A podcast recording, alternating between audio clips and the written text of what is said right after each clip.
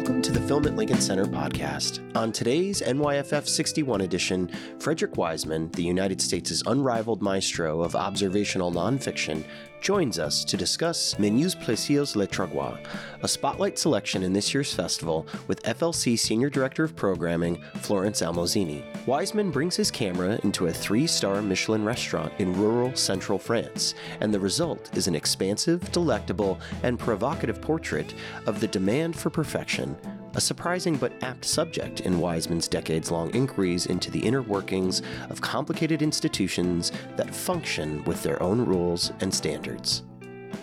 Menus Plaisirs Les Trois opens in select theaters on November 22nd, courtesy of Zipporah Films. Please enjoy the conversation with Frederick Wiseman. I'm sorry I missed the introduction, but I know Dennis. I, I missed the introduction, but Dennis Lim did a really good one. Well, so be I was happy to answer any questions. Uh, Any questions? Okay. any- well, uh, selectively answer any questions. Okay, I will I will start by a few and then we can share with the audience. Okay. In English. um, is it I mean I was wondering are you picked Les Troisgros as a restaurant? I mean other than the fact that you're the same age as a restaurant. Um, but A it's little it's, older, actually. Okay, well, the legend goes you're the same. And I was wondering, out of all the amazing uh, culinary institution in France, how did you get in touch with Les Troisgros and why did you picked that one in particular, which is also not located in Paris? well, it, it was uh, sheer chance. Uh, in the summer of 2020, uh, I was freeloading at, uh, at various country houses of my friends in order to try and avoid COVID. And I stayed for a month with a friend of mine in Burgundy. And I wanted to thank him and his wife. Uh, and I looked in the Guide Michelin for a three star restaurant, and there was one about an hour away. So we went there for lunch. And after lunch, Cesar Troisgros came out and worked the room as uh, the chefs always do. And he came over to our table and uh, we talked for a bit. And without planning to do so, I sort of instinctively, uh, the documentary filmmaker in me took over. And I said, Would you, I'm a documentary filmmaker, would you consider having a, a movie made uh, of the restaurant? And he said, uh, uh, Let me talk to my father. And he came back 35 minutes later and said, Why not? Uh, and then we exchanged some letters, and uh, I went to visit them once, and we drew up an agreement. And then I discovered uh, when I, uh, this spring, when I showed them the film, that he hadn't showed it to his father. His father wasn't there that day, but he'd looked me up on the internet, and Wikipedia had given me the Good Housekeeping seal of approval. Uh, so I, you know, thanks to Wikipedia, I, I got permission. I, I think it's more thanks to Wikipedia. It's mostly thanks to you. A little louder because it's I'm it's deaf. really thanks for to your previous work more than Wikipedia, uh, because Wikipedia without you would not be any of any interest. uh, first of all, I'm very surprised that you. in general of Wikipedia or? no, ju- just your page. you managed to get a reservation right there at Les Troisgros, which I've been trying to go for, I don't know, 15 years. so I'm a li- I guess my Wikipedia page is not as good as yours. And also, uh, when you met with Cesar, who was working the room, then you met with the, the father in a, in a subsequent visit? Or Uh, in a, a subsequent visit Okay. a few months later, I met with Cesar and and uh, and, and Michel and Marie-Pierre, the mother, Yeah, no, yeah. You met the other one after? and uh, Leo. Yeah, then I, I went over to meet Leo at his at the other restaurant. Yeah, So how long did you, uh, when you decided to make the film and, and to shoot there, how long did it take before you could actually start shooting? And how did they give you permission to actually go in the kitchen? Because it isn't that very disruptive for three star like Michelin restaurant to have someone filming and going around. I mean, it seems a very quiet level kitchen. Well, I, the the Gros are a very kind and generous family, and I don't say that just because they gave me permission. They're, they're really uh, they're really nice people, and uh, uh, uh, you know, I obviously uh, when we were shooting in the kitchen, we try to stay out of people's way, and I think by and large succeeded.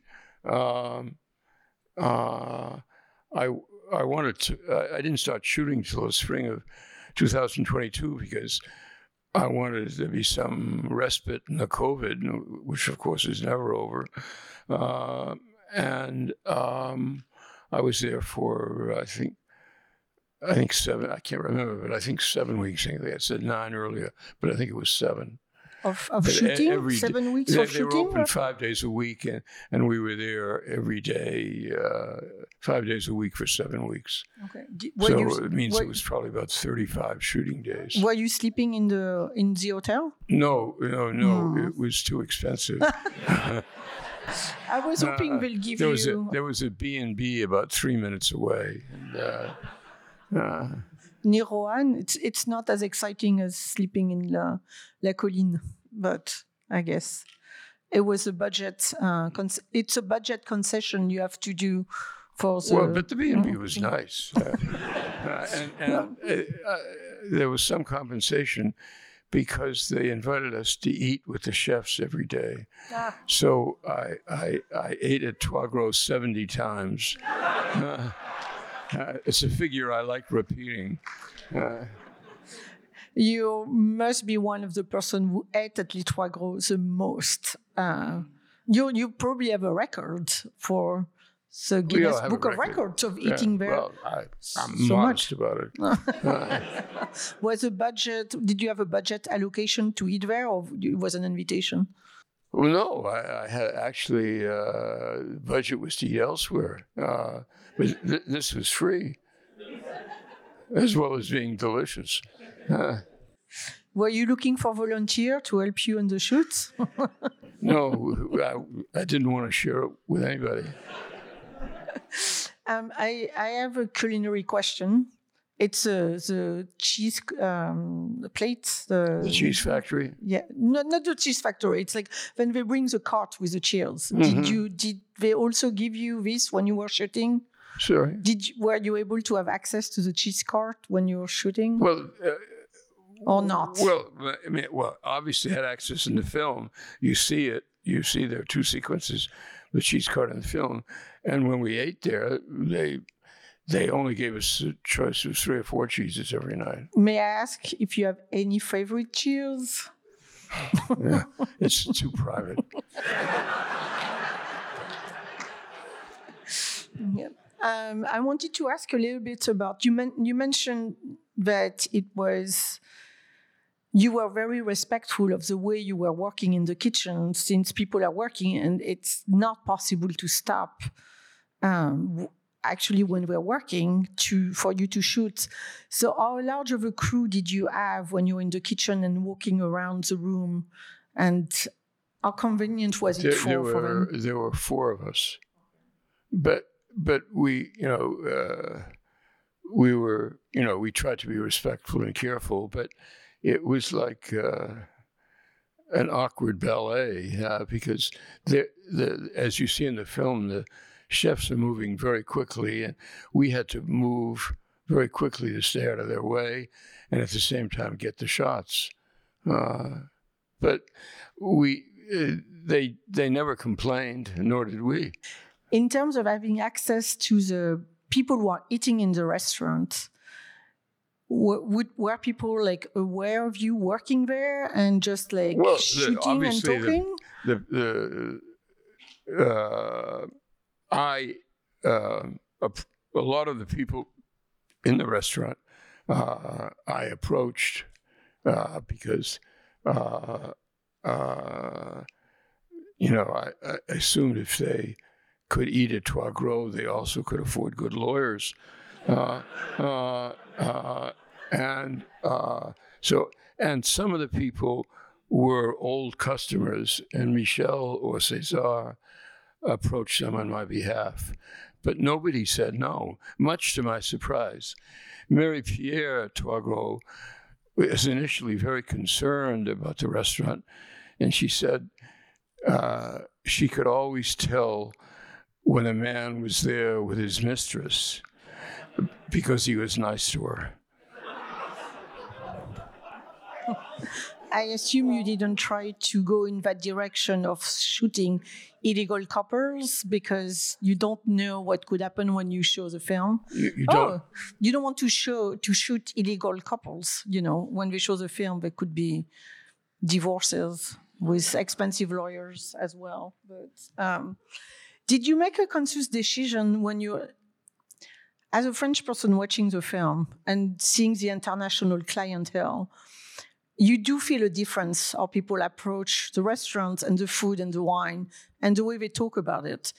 Is it something that you were thinking about when you're shooting? Well, I mean, I, I, I think it'd be a mistake for me to make cultural generalizations uh, because it, it's, you know, first of all, it's a small sample. And I, also, I don't like to make generalizations. But I must say, I couldn't resist the way some of the Americans. Uh, Uh, uh, uh, responded partic- to the wine and to the. That, that was that was my point, but I wasn't. I wasn't sure if it was just personal, if you, but if you were thinking about it when you were shooting or editing, because you, Was you thinking shot, about what? How you're showing some Americans who are a little, I would say, Well, but snotty. you know, I, I don't, you know, I don't believe the Americans are re- necessarily representative Americans, as the French aren't necessarily representative French. I mean, they're just people who can afford to eat at an expensive restaurant. Uh, but you, you shot more than what you're showing. oh, indeed. Uh, uh, uh, in the in the seven weeks we were there, we shot probably 150 hours, and as you know, as I indicated earlier, it's only it's a mere four hours. So the ratio, the shooting ratio, is a little less than 40 to one. That's fine. Did you show the film to people from Les Troisgros? Uh, finished? well, I showed it to the Troisgros family, uh, and then at the end of November, it's going to open in Paris on December 20th, and at the end of November, I'm going to Roanne and going to show it to the people who work in the restaurant and, and their and their suppliers. I mean, basically to the people who are in the film. Is there an open invitation? f- Hmm. Is there an open invitation for from people here? Well, there's an open invitation for the people who are in the film. Uh, you're very cruel. You're tempting us with so much amazing well, but you, food. you, you can go anytime you want. no, I've been trying to go for years. I cannot You, get a you mean they were reservation. full every time? They're always full. It's like you have to book like months and months and months ahead of time. Well, for so- consideration, I could help you. Finally.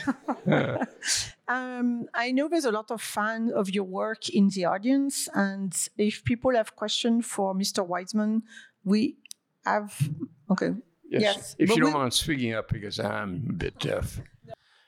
I'm curious to know just in the edit itself, with that many hours of footage and just bringing it down to e- even at four hours long, how, how do you make decisions on what stays, what goes, what's going through your mind and through the editing process? Well, you're asking me uh, how I edit, and, and uh, uh, I hope the explanation isn't too long. Uh, when I come back from the shoot, I, I, maybe a week or two afterwards, I start to edit, and I look at all the footage, uh, all 150 hours, and that takes me about six weeks. In the course of looking at it, I make notes about the sequences. Uh, and at the end of that six weeks, I've put aside as sequences I'm not particularly interested in about half the material. And then I simply start editing sequences that interest me, that I think might make it into the film from that remaining 50%, or roughly 50%. That can take me six or eight months at the end of that six or eight months, uh, uh, I I have rough versions of all the candidate, so-called candidate sequences. Uh, in order to arrive at those rough versions, I have to deceive myself into thinking that I understand what's going on in each sequence.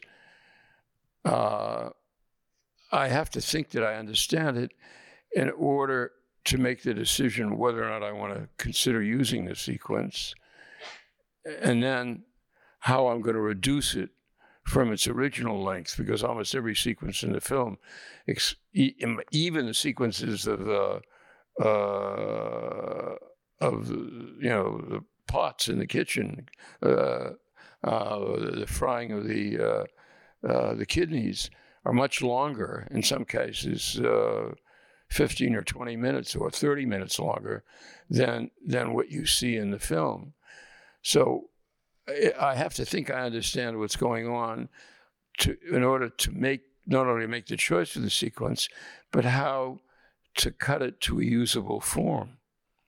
And then I have to figure out how to place it where the sequence fits in the structure of the film.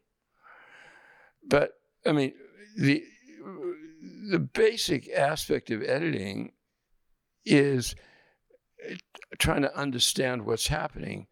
In the case of the kitchen, the various uh, ele- uh, various uh, stages of the cooking, uh, but often uh, when people are talking to each other, uh, you have to. I have to think that I understand what they're saying and why they're saying it, and what the general impact of their choice of words and gesture and body movements may be. So, after the end of that six or eight months, I have a group of uh, sequences, so called candidate sequences.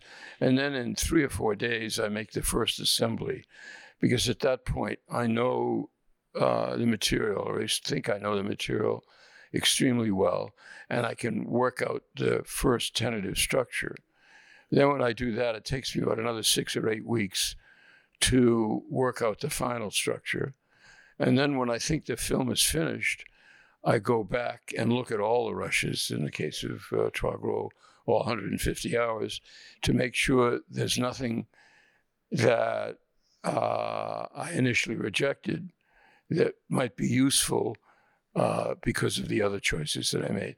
And I always find a short sequence or a transitional sequence or a cutaway, uh, more than one cutaway, that's useful to solve a problem that I think I didn't adequately solve. I know in the past that you recorded your own sound and would often direct the cameraman with the shotgun microphone as to where you wanted to move or what you wanted to cover. And I'm curious to know what it's like for you to work now with somebody else recording sound and how you manage that and direct the shooting without having the uh, microphone to shove into his frame to say, over here. Uh, this film is the first one uh, where I didn't record the sound. Yeah. So how was it for you in terms of well, working I, with someone I, else? I, I was using, I used a viewer, uh, and, you know, I didn't, I was, uh, I've had some health problems, so I didn't have the strength to run around with the sound equipment. Uh, um, but uh, I was still able to tell the cameraman what I want shot by because I was looking at the viewer, and he was. I, I had one eye on the viewer and one eye on him, and he had one eye on the viewfinder and one eye on me, and we and we have little signals that we use like pointing. Uh, uh, uh, uh. That, that's a very original signal. Hmm? It's a very original Yeah. signal. It's an old signal. Was it okay or frustrating to work with someone else on the sound? No, it was all right. I mean, uh, I mean, it was ne- necessary, necessary. So, yeah. Uh, I know we would like to talk to you as long as the movie airs, but and an- another um, exquisite sequence of the best restaurant in France uh, that you ate 70 times there. so thank you so much for being with us.